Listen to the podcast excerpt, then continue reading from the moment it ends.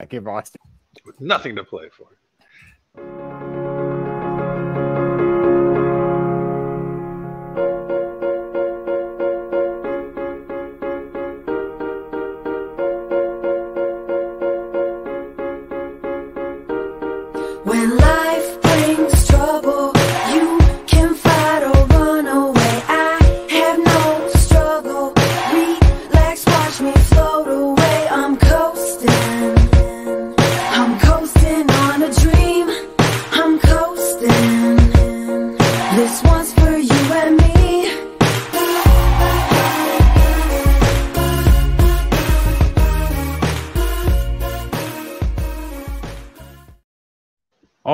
Welcome into the Aftershock.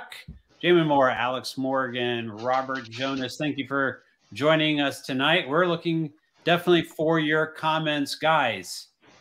I think we're going to end up in about the same spot with this. The Quakes get off to a rip-roaring start. They look great for about the first 15, 20 minutes. And by the way, MLS games tend to play in cycles. And usually after the first 15, 20 minutes, games change anyway. But with a 1-0 lead, it's almost like they just decided to protect the 1-0 lead the rest of the night and make sure they walked away with the point. Particularly that second half, really weird stuff. Defensive substitutions, Cade going to the flag at the end of the game instead of playing for a win there. This team's not clinched the playoffs. What's going on? Alex, I'll go to you first. Yeah, I'm really frustrated with that game, Jamon, because I thought that they came out really strong, that Luchi Gonzalez set the team up well in the 3-5-2, changing it up, getting Matthew Hoppe centrally. We liked him there, getting Paul Arriola on the left wing playing, with Matthew Hoppe in the same lineup. It was a good attacking dynamic setup, and the Quakes did well in the first half, but they very clearly do not know how to approach these second halves and how to play it, specifically in the period from the 45th minute to the 60th minute. They have allowed a goal in that period in each of their last four games. They allowed a goal right before the 60th minute mark in Minnesota. They allowed a goal right before the 60th minute mark against Nashville. They allowed a goal right before the 60th minute mark against Portland Timbers. And that's where these games are falling apart for the Quakes. Luchi Gonzalez is not being proactive enough about, getting on early subs and making changes. It feels like he's being very reactive in that second half period. And the Quakes are kind of, as a result, limping to the finish line in a lot of these games, barely holding on to results. And that's not good enough. Tonight was a huge opportunity for them to clinch a spot in the playoffs. They were 45 minutes away from clinching a spot in the playoffs. And then they approached the second half without urgency, without, any inspiration. That's really disappointing to me to see the way that they ended this game, given the stakes. Robert.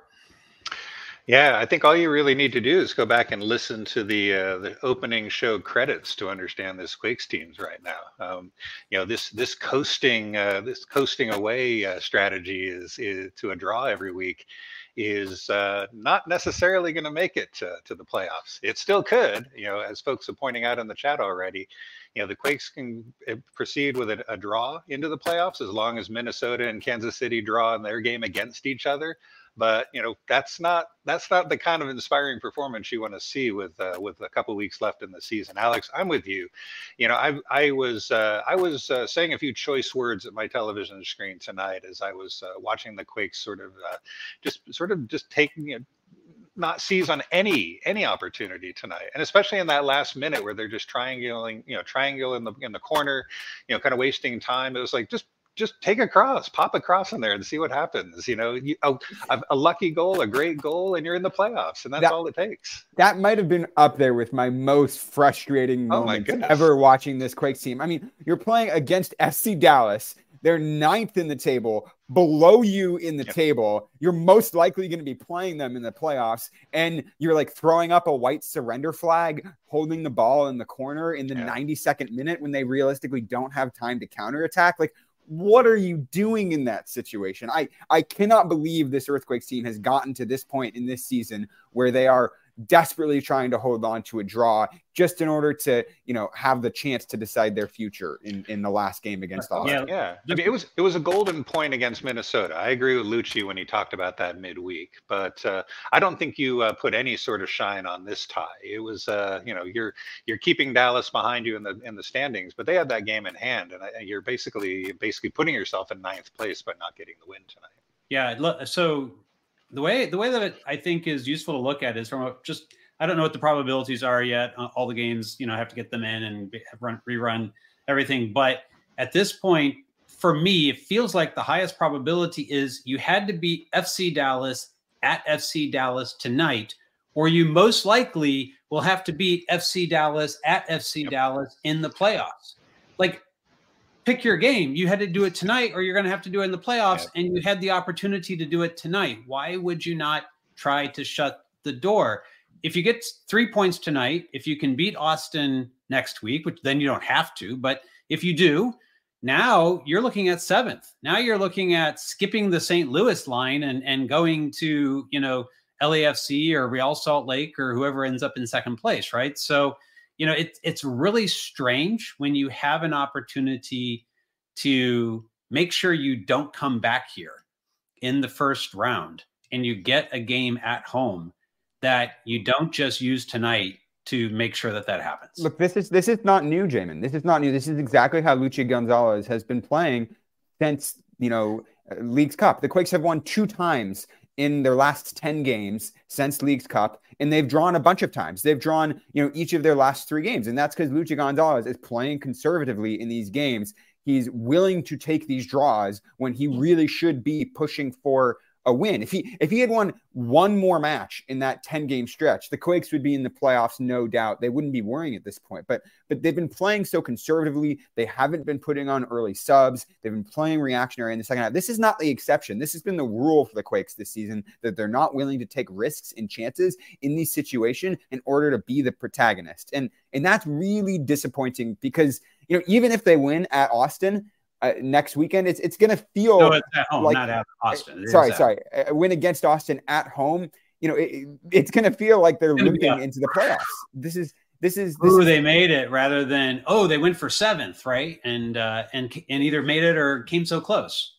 Yeah. I just don't know. I don't know why they have a lack of faith in their attackers to go and score goals and get points. I mean, Luchi Gonzalez set them up for this. That, you know, the Cade Cowell holding the ball in the corner at the end only happened because Luchi Gonzalez brought off Jeremy Ebobisse and put on Judson, because he brought off Cristian Espinoza and put on Jonathan Mensah, because he basically got rid of all the attackers by the end of the game and signaled very clearly that he was playing for the draw, that he personally was going to accept a draw out of this game. So this is entirely on Luchi Gonzalez here. And I feel like it was a huge mistake the way that he played and handled the second half. So first off, let's talk about the opening part of the game. Let's talk about the positives, because they pretty much all happened in the first 10, 15 minutes, right? The team did come out very strong, really took it to FC Dallas. I thought surprised them a bit with the fluidity of the formation, the interchangeability of the attackers. They had Hoppe going to both sides. They had Marie kind of almost as a free player, figuring out where he needed to be and when. You know, it was a change off of the standard formation a bit. We were told before the game it might look 3-2-5-ish, but in defensively it was still a 4-4-2. But in the attack, you know, it had some different components to it. And then once they, you know, after the first 10, 15 minutes, it felt like FC Dallas pretty much had figured it all out and there was no surprise anymore. But that opening goal, you know, Jeremy Ebobisse and Jackson Yueill, you know, taking the cutback. My personal opinion, FC Dallas defense should not have let that ball through to the 6. But credit to the Quakes for taking advantage of the situation. Robert, how did you see the opening 15? Yeah, I think, you know, and the other name to throw in there, Cristian Espinoza, you know, flashing his MVP credentials for that first 15, 20 minutes of the game as well. And then I think a lot of that had to do with the way you saw Hoppe play maybe a little more up the field, and that was sort of keeping Dallas defenders a little further back than and giving Espinoza just a bit more space. And he and Capo were playing very nicely together. I thought Paul Murray was fantastic in the first half. I don't think he put a wrong foot forward at all in any you know, substantial way. And I think that also allowed, again, the Quakes to have both wings to their disposal to be able to try to take advantage of Dallas. You're right about Dallas figuring it out, and at that point, you know, they were just bossing you know, the center of the field and just moving the the ball up with a lot of success.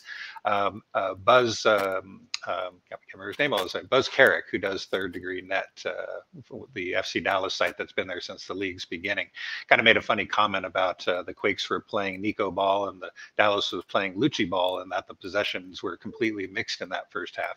And it kind of was that way. You know, it felt very much like, you know, there was a bit of a role reversal, but it was suiting the Quakes quite nicely at times. And again, I'm with you, Alex. It seemed like the halftime talk was more about what we do to maintain as opposed to what we do to, you know, put our foot on the throat and get out of here with the 3 points and a celebration.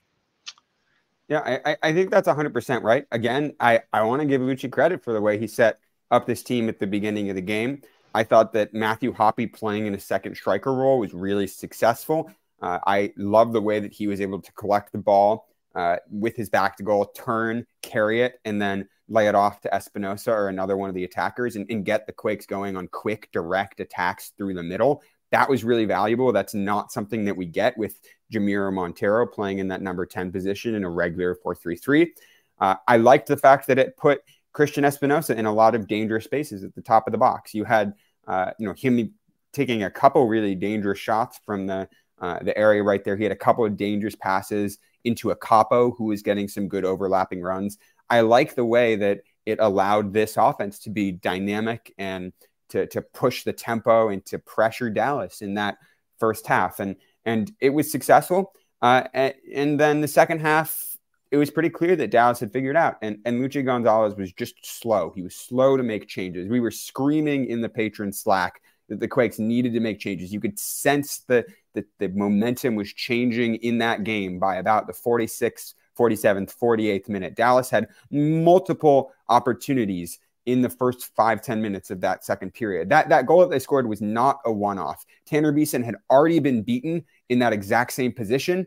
You know, Danielle had to come up with a couple good stops and a couple good positions to keep the Quakes ahead at that point. It was not a surprise that Dallas scored when they did, because quite frankly, at that point, the substitute that needed to happen was Matthew Hoppe. Matthew Hoppe had been running up and down the field the whole game, and he had been doing a great job, but it was clear he didn't have the legs to continue doing that. He was not able to press that number 6. And as a result, in that second half, Dallas were just bossing the midfield. They were able to break that first line of defense every single time, to pick their heads up and to, you know, off balance the Quakes. And that's exactly how they scored. If you look at their goal, Matthew Hoppe could have been tracking the number 6, and he wasn't.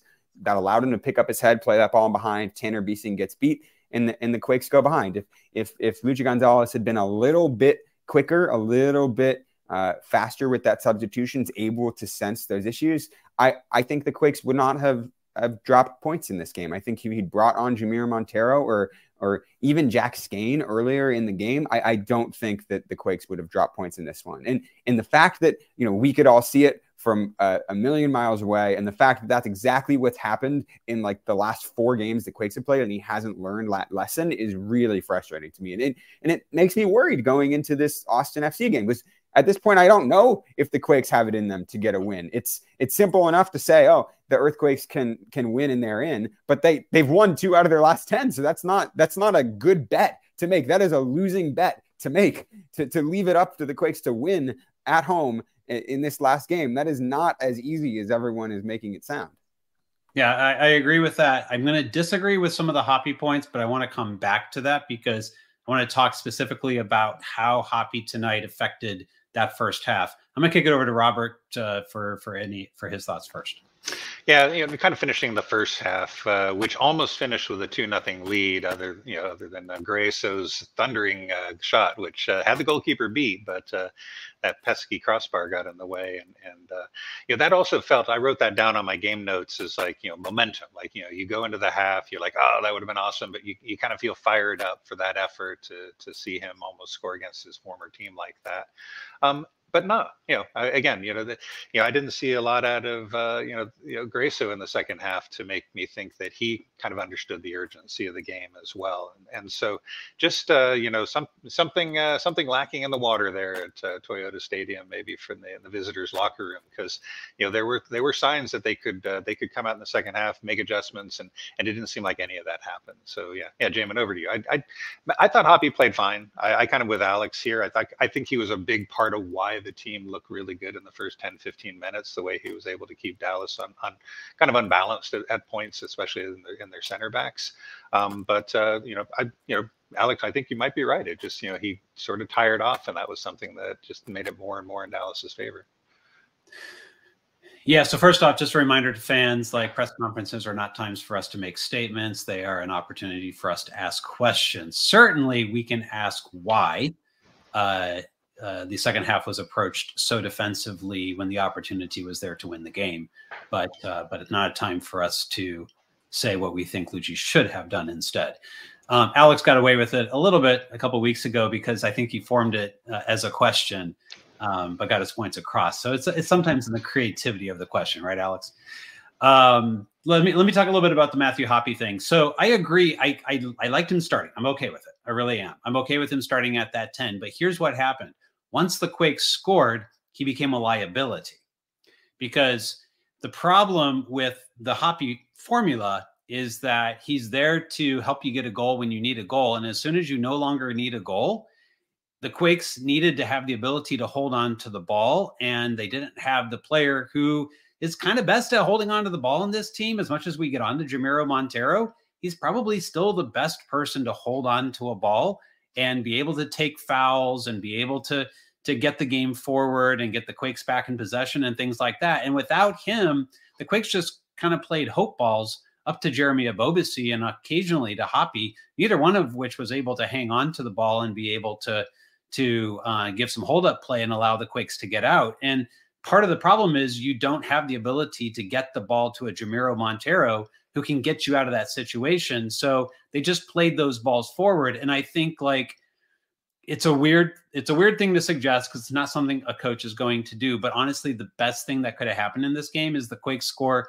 3 minutes in, immediately sub off Hoppe, put on Jack Skaen or put on Monteiro, and somebody hold on to the dang ball over the next, 40 some odd minutes and let them get out of their own half. Because that's actually, I think, having Hoppe on went from a positive to being kind of a negative once they got the goal. And of course, you're not expecting a third-minute goal. So you're starting the game expecting, hey, we're going to try to get a goal, maybe 20, 30, 40 minutes into the half, as soon as their defense starts to wear. And as soon as the press, changes and things like that, we'll look for our opportunities. That didn't happen because of the early goal. And it's one of the reasons I actually hate early goals. Teams don't tend to do well on the road when they score early. Home teams always get back into games, and that's exactly what happened tonight. Let's talk about, the defensive situation, because, again, we are seeing a lot of comments in the chat, and some of them were about 5 minutes ago, but there was a number of them also criticizing, again, starting Beeson over Mensah.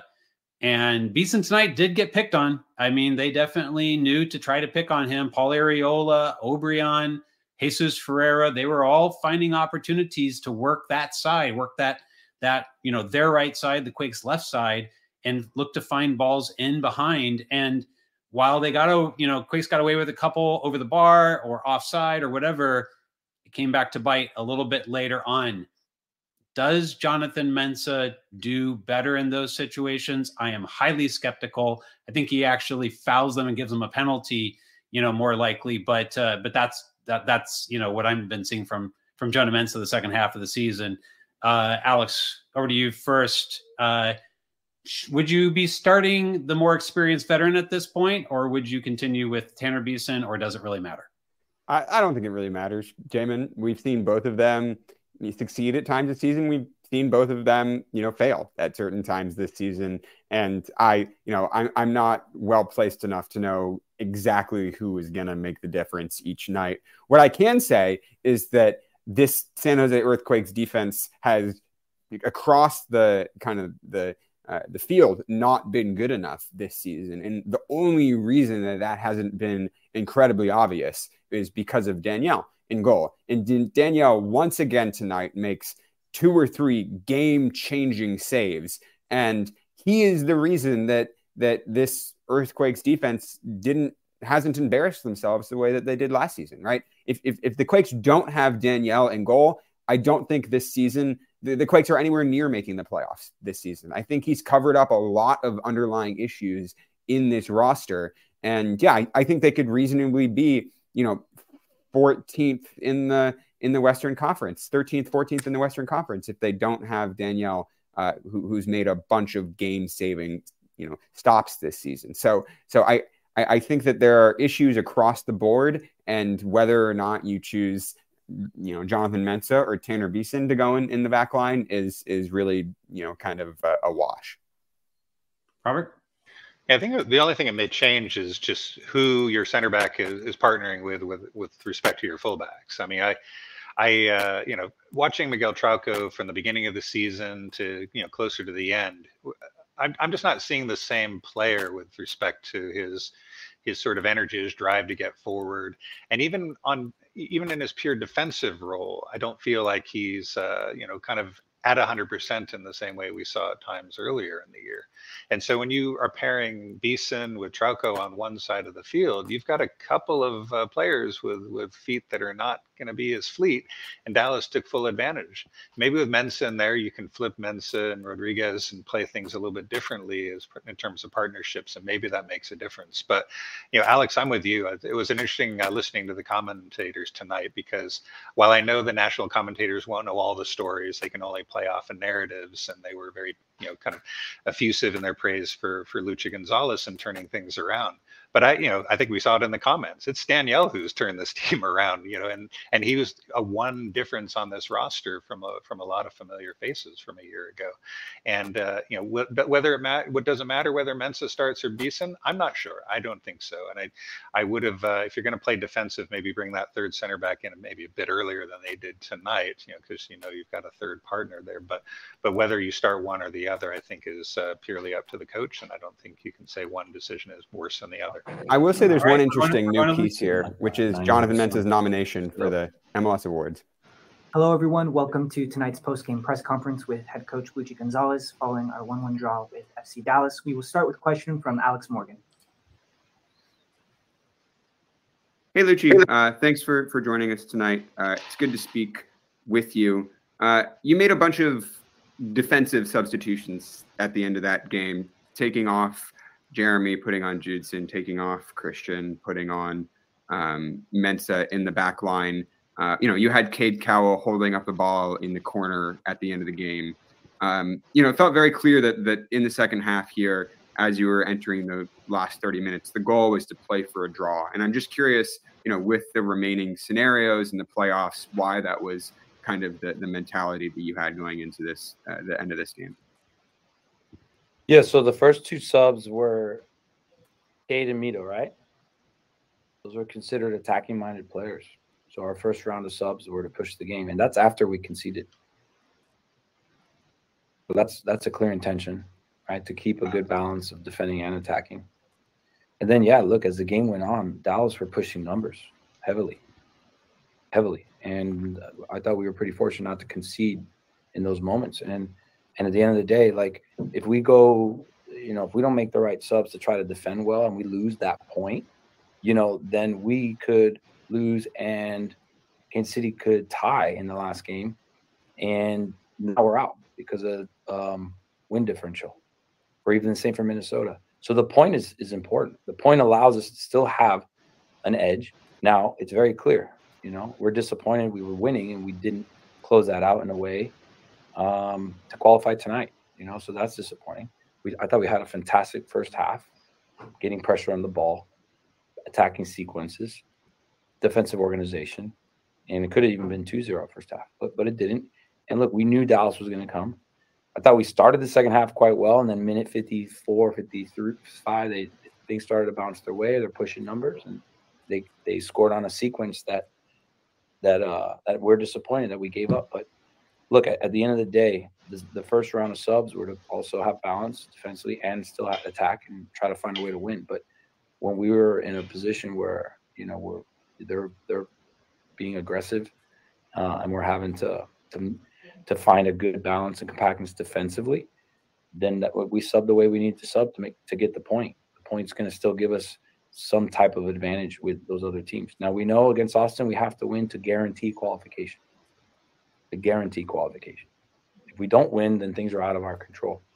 But you know, that's the balance of it, and that was the logic, and no regrets on some. You know, like, disappointed we didn't hold on to the one or score the second, or score a second, whether we conceded or not. Yeah, I mean, that's certainly a reflection we'll have. But I thought we did the right things in terms of the points and adding to what we want to do here. And now going home and doing the best we taking care of business against Austin. Next, we'll go to Jamon Moore. Unmuted. Hey, Luchi, I want to push on that a little bit, because at the end of the game, you do have an opportunity to be able to score, but you have Cade taking it to the corner. And then you had Jamiro also with an opportunity to go 1v1 into the box and also playing very passive. If you don't win tonight, the highest probability is that you might be coming back to Dallas and have to win in the playoffs. So why not go for a win there at the very end? Were you disappointed in those decisions, or did you feel that was the right thing to do given the circumstance? Thanks. Nobody's telling Mito not to go score, right? And when Cade's taken to the corner there, I think there's 20 seconds left, and you know, like, and I'm not sure there's a clear advantage for him to score. I have to look at the tape. You know, I have to see that again.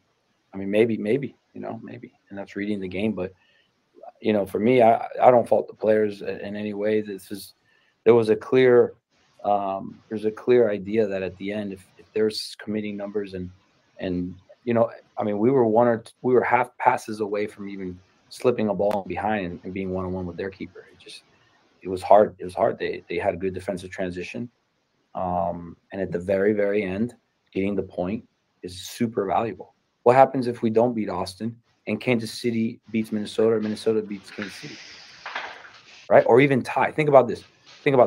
What happens if we lose, we don't get the point, and Minnesota and Kansas City tie, right? And then we're out. Like, I think there's a clear logic that the tie helps, but it's not ideal. We would have loved to qualify tonight. But if we go all out, like, you can lose balance. And we have to respect that Dallas were creating more danger. And yeah, we took a defensive approach there at the end. But my first round of subs were not indicative of that. And we go from there. But these things are never perfect. And, you know, again, if we could have chose in preseason to go home and to get a win to qualify for playoffs, and you know, obviously I would have loved to guarantee playoffs tonight and even earlier. It hasn't happened. But if we could have been in this position to go home and go fight for a win, to qualify and guarantee ourselves playoffs, and even a point tonight helps us maybe have a higher seed. You know, so like, let's go, let's do this. You know, no regrets. We'll do a reflection. You know, that's my feeling right now. We'll do a reflection and we'll go from there. Next, we'll go to Robert Jonas. Thanks, Coach. You know, midweek we talked about, you know, how you do control your playoff destiny, and you still do. You're absolutely right. You go home, you win that game, you're in the playoffs, maybe 8th, maybe 9th, the way things seem to be stacking up right now. You've got a couple weeks now, not just to look at tape and to plan, but to reflect on what the team wasn't able to do. You mentioned how players make decisions, and you know, the decisions are all part of you know, the game situation as they see it. You know, but what can you and the coaching staff do to make, you know, to get your guys playing, I guess, like they did in the first 20, 30 minutes. And again, Dallas did, I think, adjust to the way that you guys were playing. But what is it that has to happen so this team can put a complete performance together? Yeah, look, that's a good question. I thought we were awesome first half. You know, I thought we were awesome, and we even spoken away at halftime like, hey, we're hungry for more. Well, let's have a, you know, let's put the pressure on them again. Let's attack them more and have some good vertical sequences. And but the game is like that, guys. Like, go look at stats when you're winning, tying, and losing. Like, when there's you play a good team and you're at their place and they're also desperate to qualify, they're committing numbers. They're raising their level of urgency, and we had, you know, we're kind of responding to that, trying our best to absorb it and respond to it and then push our own momentum. But it's always easier said than done. And like, I'm going to grab that we had a really good first half away. I'm going to grab that we got a point in Minnesota and a point in Dallas, which are not easy places to get points. And we're playing our direct rival in the table. So like, I'll grab that. But you know, I don't want to dwell too long about what we didn't do or what we could have. Like, we could do that for the rest of our life, and not just soccer, but our personal life. Like, I'm going to grab the things that I'm proud of in our process and how we act, how we play. Grab the first half today, use it as a reference. Certainly own the fact that we let up in the second half in certain ways that we're disappointed with, and certainly how we concede that goal. So certainly we're going to face that and acknowledge that. But then, like, let's go show that we can have a complete game. Like, we have the potential to do it, and we got to work to find a way to do that. So with that's definitely our aim, you know, Robert. And but I believe in it, in doing it, and definitely acknowledging the things that we're not happy with. But let's grab and know and believe and trust in ourselves that we can have these high level moments. And how can we sustain them? You know, and with subs, with changes, we've gotten better with changes.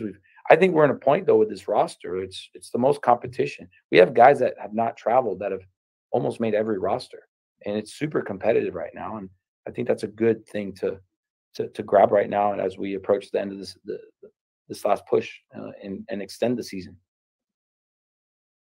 Thank you, everyone. That is it for Head Coach Luchi Gonzalez. We will be back with a player momentarily.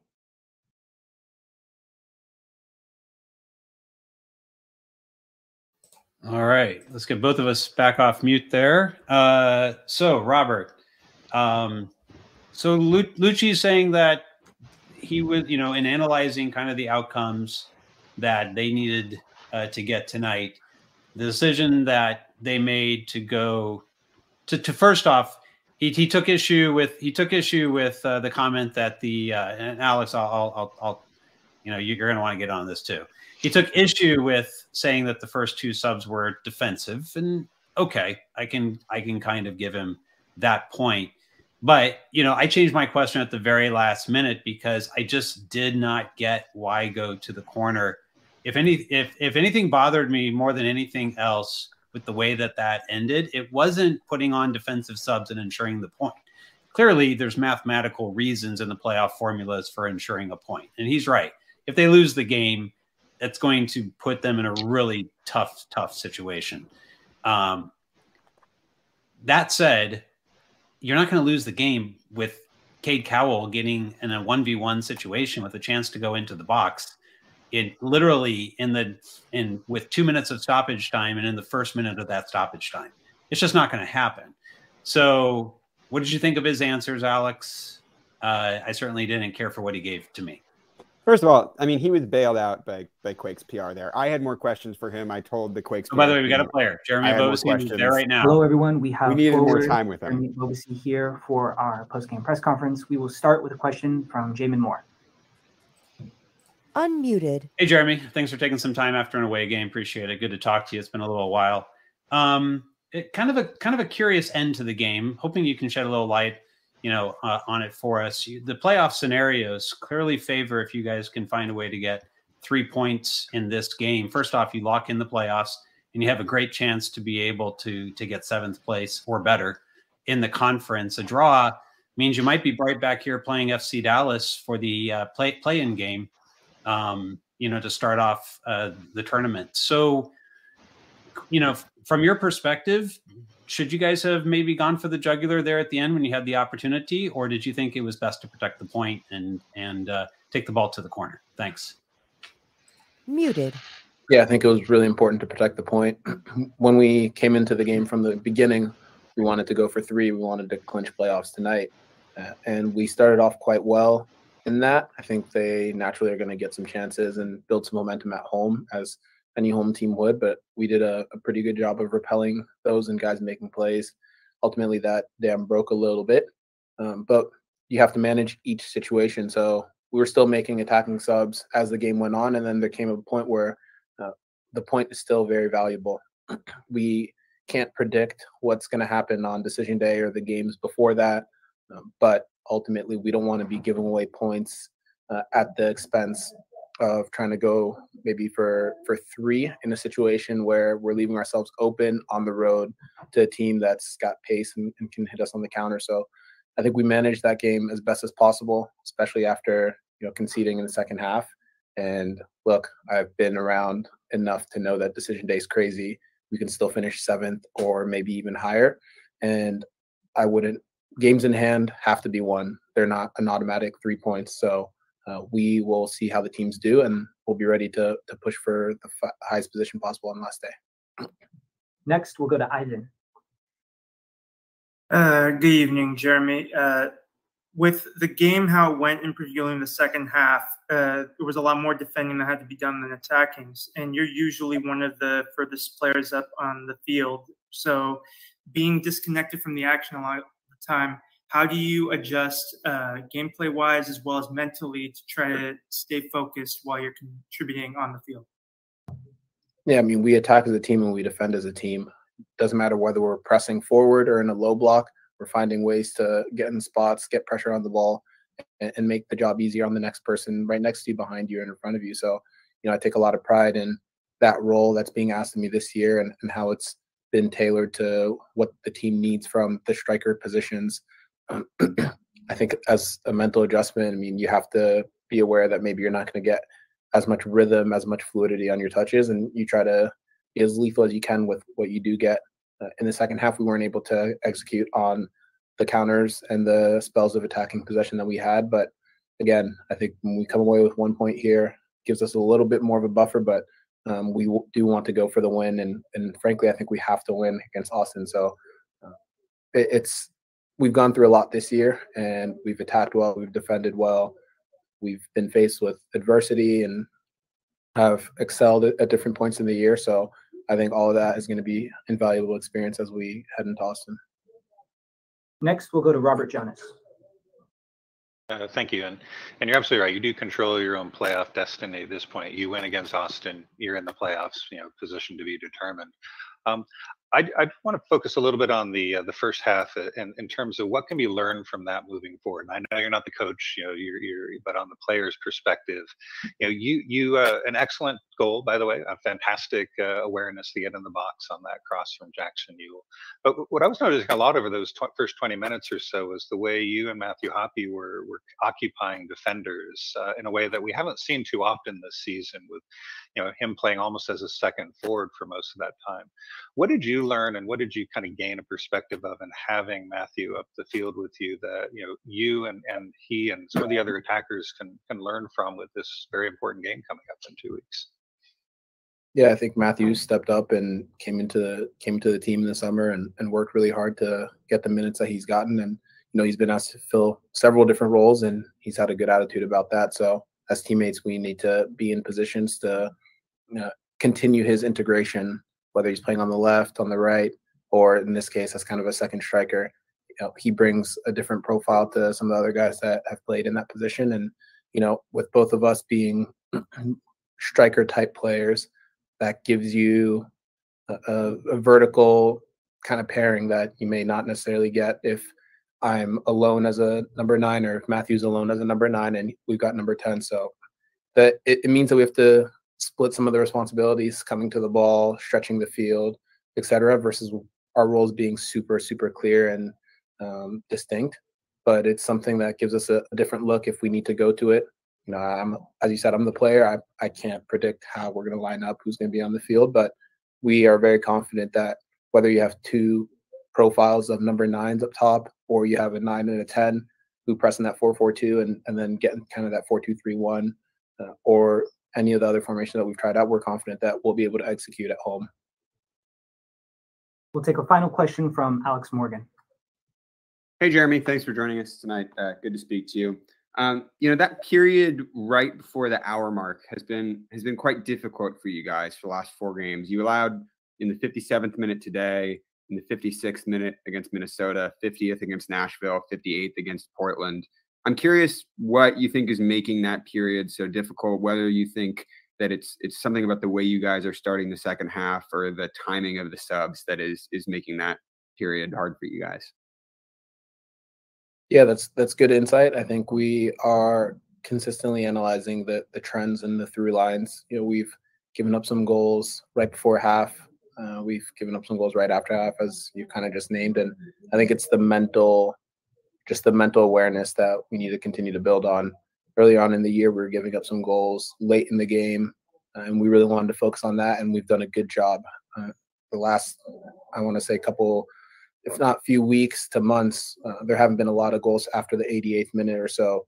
So we need to continue to take that approach when we come to an acknowledgement that, yes, we are conceding goals after half, and it's not where we want to be, right? We don't want to be either digging holes for ourselves or kind of undoing some of the tough work that we did in the first half. And, we, as I said, we've been through a lot this year. We're together, and we've got 2 weeks to prepare, analyze, reflect, and go forward. Thank you, everyone. That concludes tonight's post-game press conference. Thanks. All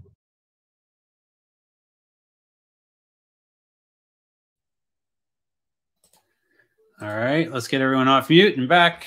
So, guys, we didn't really even get to react to the first press conference before we got the second. But it was nice to get Jeremy Ebobisse. It had been a while since we got a chance to talk to him. Got the goal tonight. I don't know. Robert, jump into something wherever you want to. Yeah. Based on what you heard from either of those. I'll start with kind of the response to your question, which is, protect the point, which is pretty much almost the only note I wrote down from the second half there, the presser, in that, I don't know if that was the post game talk, like we did it, we protected the point, or if that was part of the mentality all along. That if we get a draw, that's fantastic. If we get a win, that's really fantastic. But then you're setting yourself up to get the point and not all three. I do want to go back to Luchi. I don't want to forget my thoughts there. And that was clever on the Quakes to get a player out as quickly as they did. Because Luchi, I think, to my question, and I wanted to he acknowledged, I think, a few points in his answer about just that, I guess, mentality, he was saying, it's up to players to make those decisions, but it's up to coaches to make sure players make the decisions according to the game state.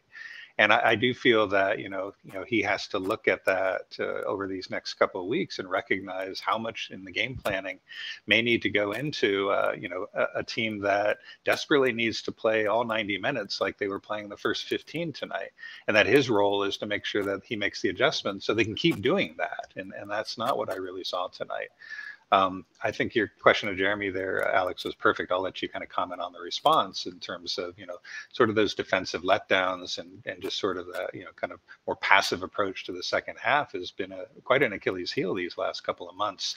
And it's now putting it in a position where, okay, win and you're in. But, for as long as the summer has been, this is a team that, should be in the playoffs, but given the early season form and now may not be in the playoffs if the things don't go well on decision day. Alex, to you.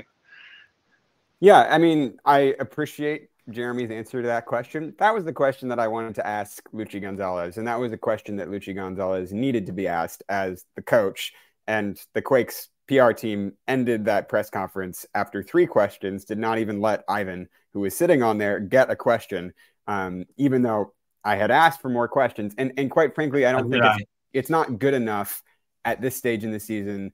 It's the penultimate game of the season with the playoffs on the line for all of us only to be able to get three questions. Luchi Gonzalez needs to be able to take a little bit more heat than that. They need to trust in him to be able to answer those questions and, respond with class and respond in a way that instills confidence in this organization. It is not instilling confidence in this organization to prematurely shut down all those questions and shut down those press conferences. That's again, just a sign of insecurity and weakness to me. That is not how this organization should be approaching this moment. So that's my first kind of gripe, just to get it off the table.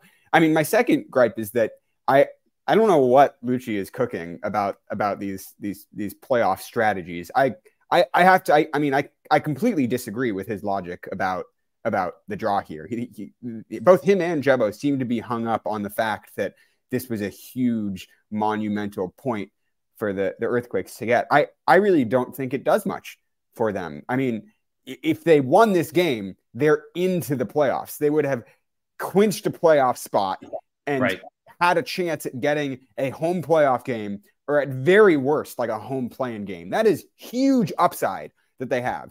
And the only downside to losing, the only way that this point helps, is if the Quakes lose against Austin. It's if they lose against Austin, and if they do lose, then the only scenario that it helps them with is if Sporting Kansas City and Minnesota draw.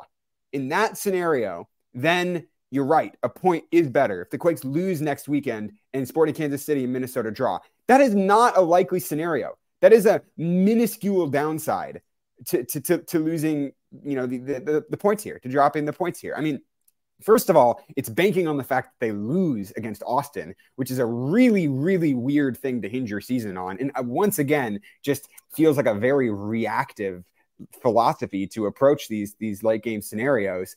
And I mean, second of all, I don't think it's that likely that Sporting Kansas City and Minnesota draw. Both of those teams need a win, really, to get into those playoffs. Neither of them are going to be comfortable with the draw. I don't expect that game to end in a tie. I just think that it's such an unlikely scenario that has such a minuscule downside that it's completely wouldn't have even been on my radar. And I think that, you know, being able to secure that playoff spot with, you know, in that second half and go for the win is such a huge momentum shifting, confidence boost, huge for this organization. And I just think that he misplayed that. I don't know why he was putting all of his eggs on that basket. I don't know if, Jamon, you have any other thoughts. You know the scenarios and odds better than I do here, but that's just like a baffling strategy to me. Yeah, I think playing for the draw in any situation other than your backs to the wall in probably about the 85th minute on, doesn't make sense. But to his point about they're sending numbers forward, well, guess how you get successful on counterattacks? When other teams send numbers forward, you should be looking for the opportunity to put a dagger in if they're sending their numbers forward. But, you know, part of that means you have to have the players, you know, on the field that can do that. And I get the Monteiro sub. Look, I do. I get it, because honestly, like I said, I would have probably subbed Monteiro on 5 minutes into the game after they got the first goal. But at that point, you need that Jack Skaen, someone who's going to push the envelope in the right situation. You need to trust Cristian Espinoza. You need to trust, someone like a Jack Skaen. You need to trust a Cade Cowell a bit. Although, good night, the passing from Cade. You have to trust them when they have the opportunity to press it going forward. They're not the guys you are asking to stay back and play deep defensively. So send 3 or 4 guys forward and keep everyone else back and give them the chance to hit on the counter. It doesn't mean you have to send all 11 players forward and just, go all out. It just means you take the chances that are available to you. And I think that's all we're asking for. I don't think we're asking for a balls to the walls mentality where, we're sending everyone forward, including Danielle on a last-second corner kick or something like that, and going that crazy with it. But I think to ask to send 4 or 5 guys forward on a counter opportunity in the last, 5 minutes plus stoppage of the game is the right thing to do. You should be, hedging your bets both directions. You should be securing the point by keeping, your defenders in place, but also you should be pushing for the 3 points that secures the win when the opportunity presents itself. And the thing I'm most upset about, as I said, is what happened at the end in the decision to go to the corner flag. That I did not agree with at all. I think that was absolutely the worst decision I've seen, honestly, from this team and this staff this season. And I'm open, by the way, a lot of people are complaining about draws, but you know, on the road, typically a draw is fine. On the road, typically you would go into FC Dallas and walk away with a point and be pretty happy with it because they're below you in the table, right? And you keep them below you in the table. But that's it's a different situation when you get to this point in the season and playoffs are on the line. The math is different. The mentality has to be different to go along with it. You know, and even that strategy, I don't think it's done very well for the Earthquakes this season. I totally understand, Jamon, that in MLS, if you can draw all your games on the road and win at home, you are generally going to have a better season than not. But even with that mentality, the Quakes have only won 2 road games in 17 tries this season. They have not done well enough on the road. I think they'd be better served getting more aggressive on the road and playing for more wins on the road. I just think that across the board, Luchi, especially in these last few months, has been really conservative when just a few well-timed risks, a few choice moments to be aggressive would have been a world of difference for this team at this stage when it comes down to the line. You know, and I want to add to that too, because this came up in the midweek press conference with regard to just the fact that most of the team is at this point healthy, or, you know, are healthy enough to be in the match day 18, which is probably most important. And they're, you know, Paul Marie talked about the competition and training when I asked him about it, and that players, you know, are kind of pushing one another. I just didn't, you know, where is that on game day then? Where is the pushing the other team out of the way? You know, where's the, you know, the competitive fire just wasn't there for 90 minutes. And with a team that has as many healthy bodies, they're not limping into the end of the season here. They're limping in results wise, but they're not limping in with a roster that's, you know, just spending all their time in the trainer's room. You know, there needs to be a higher energy. And I know there's also the mentality of get into the playoffs and then turn it on. But that's a risky strategy. You want to hit the playoffs, if you're in the playoffs, you know, running and steamrolling teams to get in so that you can continue that momentum moving forward. I think, Jamon, to your point, you know, we may very well be watching the Quakes at Dallas in a couple weeks time for the play-in game. Probably the most likely scenario. Yeah. What did they learn tonight that's going to make it a better result in 2 weeks time? I don't know. I guess they didn't give away any strategy for the playoffs.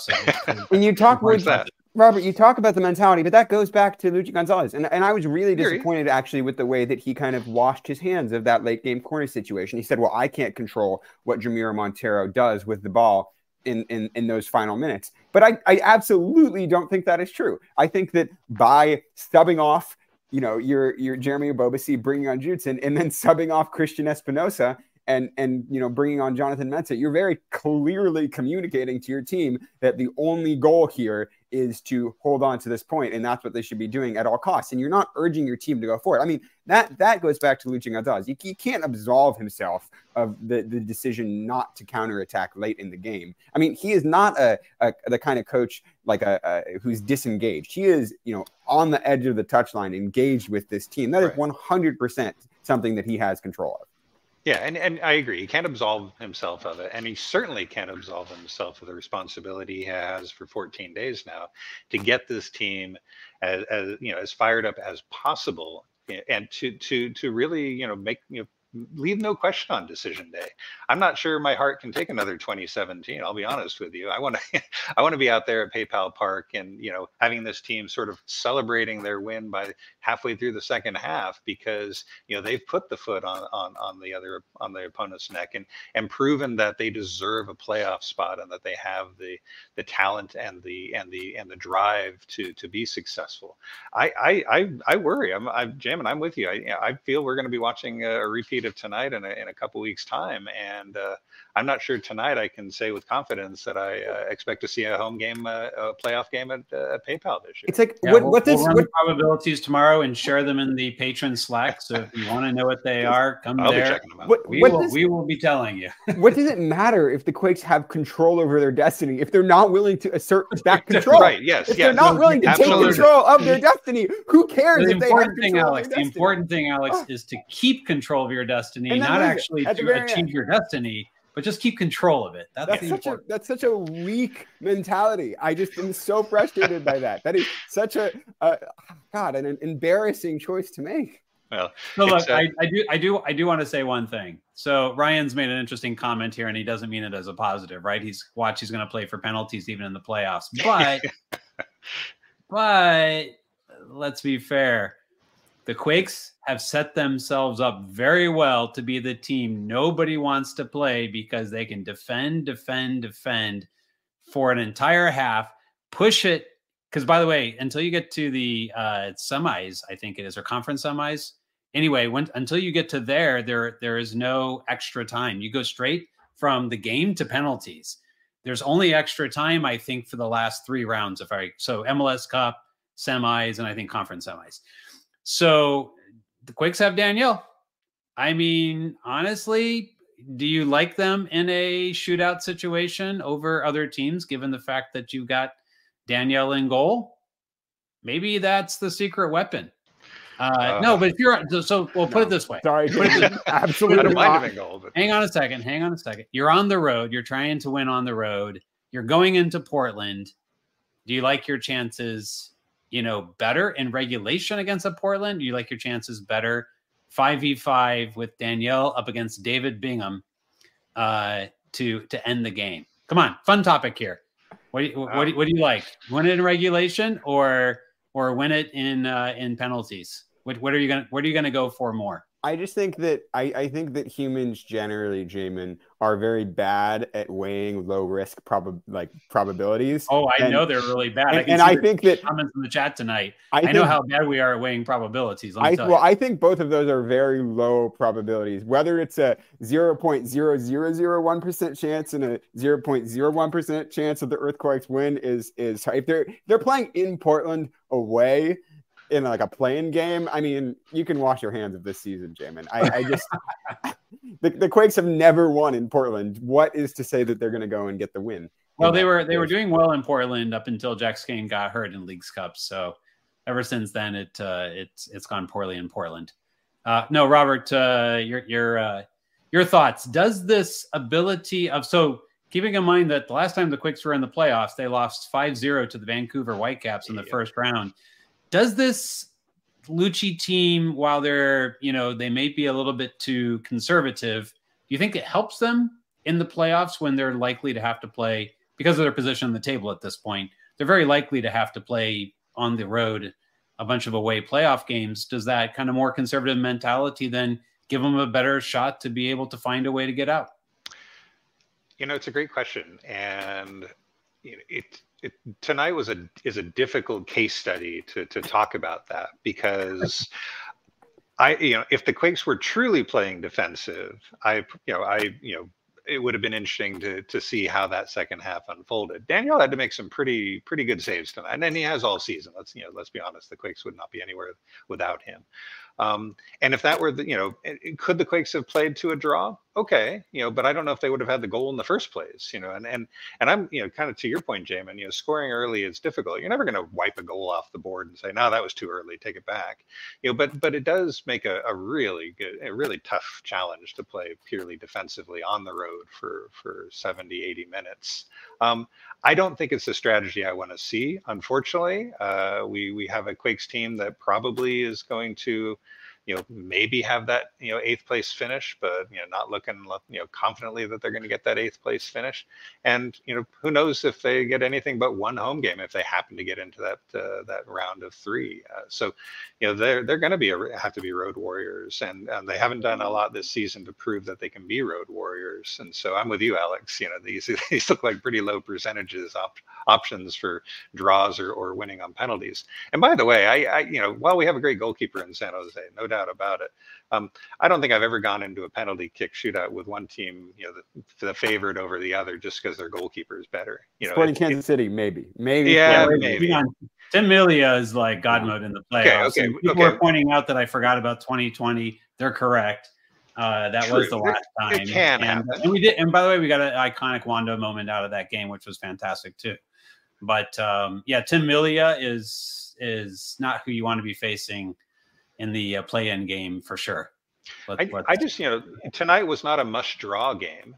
And I guess you could argue, it wasn't a must-win game, although it would have been a heck of a nice game to come out victory. So, you know, the Quakes haven't had their backs against the wall. You know, like we say, they're controlling their destiny, but not doing anything with it. And next week, their backs are against the wall. Kansas City did get the win tonight. Minnesota got the win. And so, you know, either of those teams, if they pull off the victory, could pip the Quakes if they're not able to get 3 points. And they should be treating it as such, hopefully not scoreboard watching and relaying in games around the league as to what's happening at this point.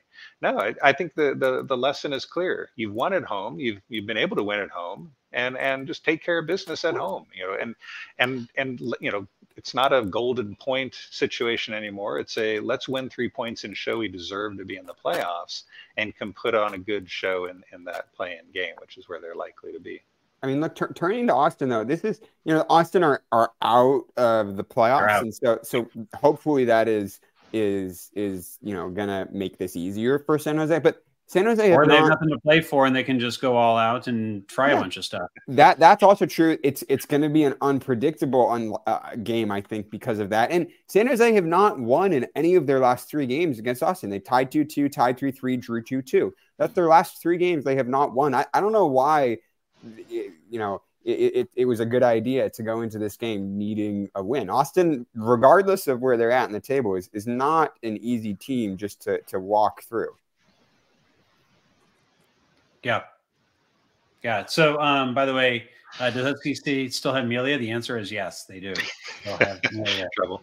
Can double check if he started tonight or not. They've been kind of going back and forth between him and Bergkamp. I think he's been injured a bit this season, but last I knew he was again the starter in Kansas City. So, yeah, you know, the answer to that question is yes. I'm looking at this now, and you know, someone else can help me with the math here, but you know, the point tonight. I don't know how many additional. I guess it does open up the tiebreaker that you don't have to worry about losing out on wins if Sporting and Minnesota had tied and the Quakes lose against Austin. Fine, you know that. But that's such a, you know, if you're playing, you know, Alex, to your point, that's a loser's mentality to be thinking about. This is the game. This is the game he's talking about. Yeah. Sporting Kansas City and Minnesota, and who's playing at home in that game?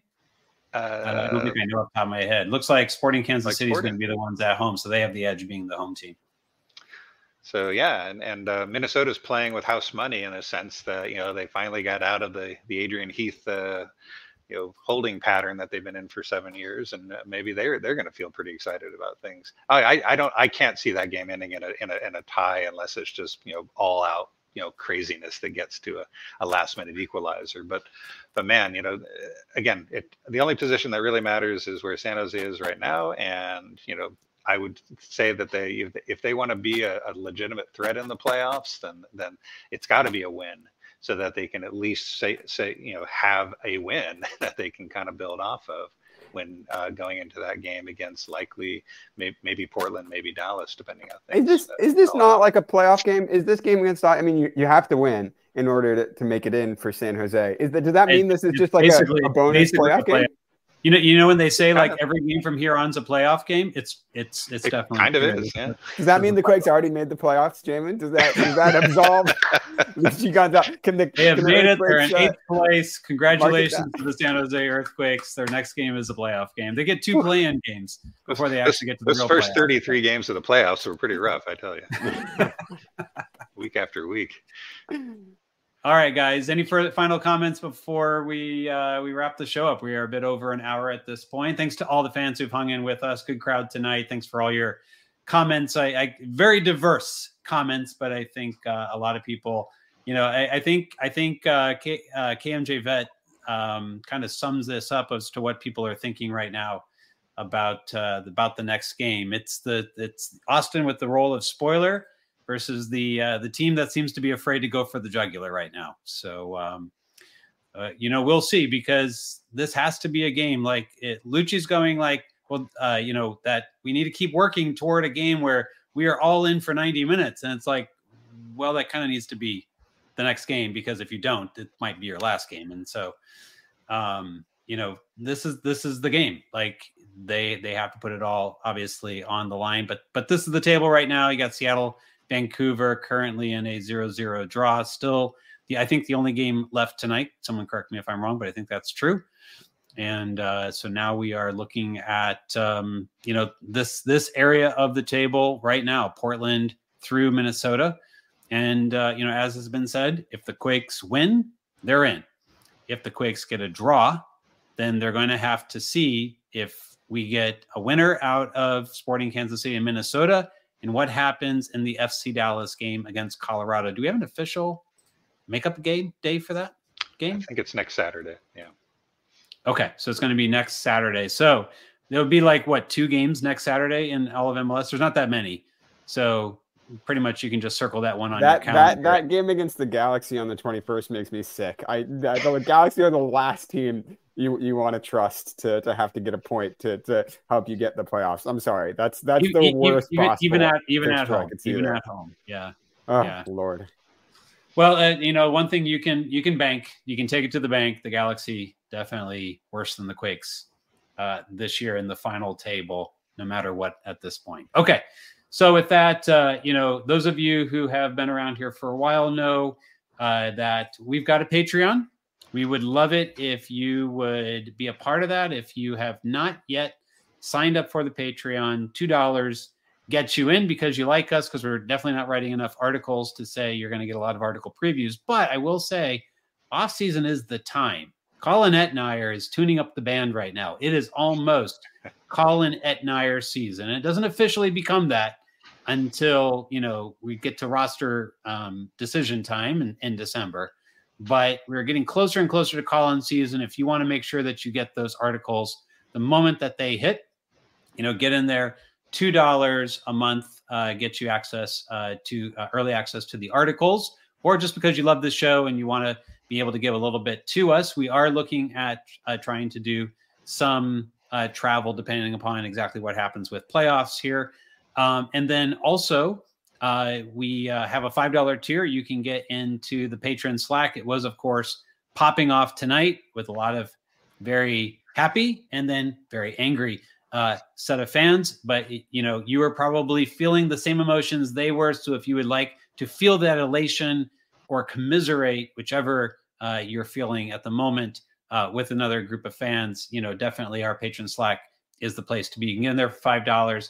And if you have a lot of money and really want to make sure that we get in some good travel next year, $15 a month is our top tier. Okay. If you have any questions about the Slack, by the way, feel free, just reach out, DM me, and I will try to answer your questions about how that money gets used and how it's been used this season and such. But one of the first things that we did, other than travel this year, one of the big investments was on a set of lapel microphones that we used after the last Cali Clasico game and after the both Cali Clasico home games. You know, Alex, Robert, and our erstwhile colleague who, you know, has been absent for a little while, Phil, but he's hoping to be back for the playoffs. You know, they were able to try those out first at the Cali Clasico that was at Stanford. And then 4 of us got onto the pitch and were able to do a show. We'd love to come back and do that same type of show. Your investment in us allowed us to be able to do that. And we hope to be able to do that again during the playoffs if there are home games. And, you know, that's something that there needs to be, like, you know, it's very important to be able to get home games, to be able to go onto the pitch and be able to do a show down there. So hoping that will happen. So final thoughts, Alex, Robert, before we shut it down for the night. Alex, I'll pitch it over to you first. Well, everything hinges on the last game of the year against Decision Day against Austin at PayPal Park. Everyone has got to be there. So I'm really looking forward to that game, you know, regardless of my anxiety or my nerves or my confidence levels. It's going to be a fun one. I hope to see all of you there. I know we're going to bring a big show for all of you, regardless of the results in that one. And so, yeah, I'm disappointed that the Quakes have forced it down to the bitter end yet again, but It couldn't have happened any other way. I mean, this is the San Jose Earthquakes we're talking about. This is, you know, a marginally improved San Jose Earthquakes team, but I don't think we're talking about a club that has, you know, made any paradigm shifts over the the last few years. And once again, they're finding themselves in this spot. So looking forward to being there with you fellas in 2 weeks' time. It's going to be an anxious wait until then. John Jay with the reminder. Also, doesn't cost you anything to subscribe to the show. We are 87 away from 1,000. Everyone gets a bunch of cool new toys, maybe for playoffs. If we can get 87 more subs before the playoffs, we get some new cool toys, if and when this team makes the playoffs. Robert, final thoughts on the night. Yeah, kind of to your point, Jamon, it's not going to be up to the players. It's not going to be up to the coaches who are going to decide if we as a show can put in our best potential as we head into the playoffs. That's on us, and I take full responsibility for putting out the best show that I can. We're in control of our destiny, Robert. We are in control of our destiny. We're in control of how good this show is. That's right. That's right. And hope one day we might even go 90 minutes if you'll all stick around with us as opposed to... Are people we've definitely gone 90 minutes before. Last season, the Quakes, or are they talking about last season, the show? Were we so bad last season and it got better this season? I'm not sure. We got more Robert Jonas this season, though, so that's true. But I want to say this. Every team will tell you that they want to be in it on the last game of the season. And with the expanded playoffs, most teams can say they're in it to the last game of the season. But if PayPal Park is anything like we saw back in I think it was 2017 when Marcos Ureña scored that goal, and just the lid flew off of the stadium and the excitement that came about from that. That's what fans want. That's the kind of excitement that gets fans coming back, next season and growing, the support for this team. So, the players and the coaches know what they need to do. We've asked them, they've told us they need to put it all together, and so we'll hold it to them. But let's all be out there and see what we can do on our side.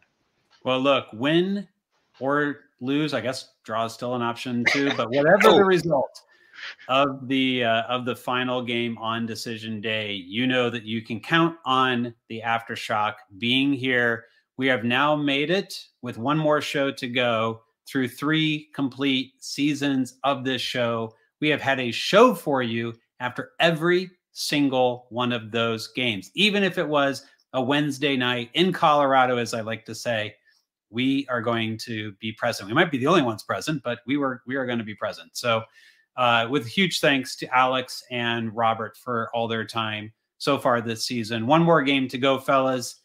Colin Etnayer also sends, his regards tonight, as does Philip Leyva. And Phil is optimistic that the Quakes will hold in there long enough to be able to rejoin us again this year as well. So whichever is the case, we will no show after the Olympia match. We skipped the... We skipped the exhibitions. I mean, we need our downtime. I mean, what can we say? So no show after the Olympia match. No, partially because there's no way to see it, because it's not going to be anywhere that I think we can see. So that's typically been the bigger issue, actually. But hopefully everyone has a great 2 weeks preparation as the Quakes get ready to face Austin on Decision Day at home. Whether you're at the stadium, whether you're at home, be sure to tune in to the Aftershock for the reactions after we find out whether the San Jose Earthquakes will be in the playoffs or not. Thanks, everyone, for joining us again tonight. Alex, Robert, thank you as always. Fans, thank you for all your great comments. We will see you on Decision Day. We're out.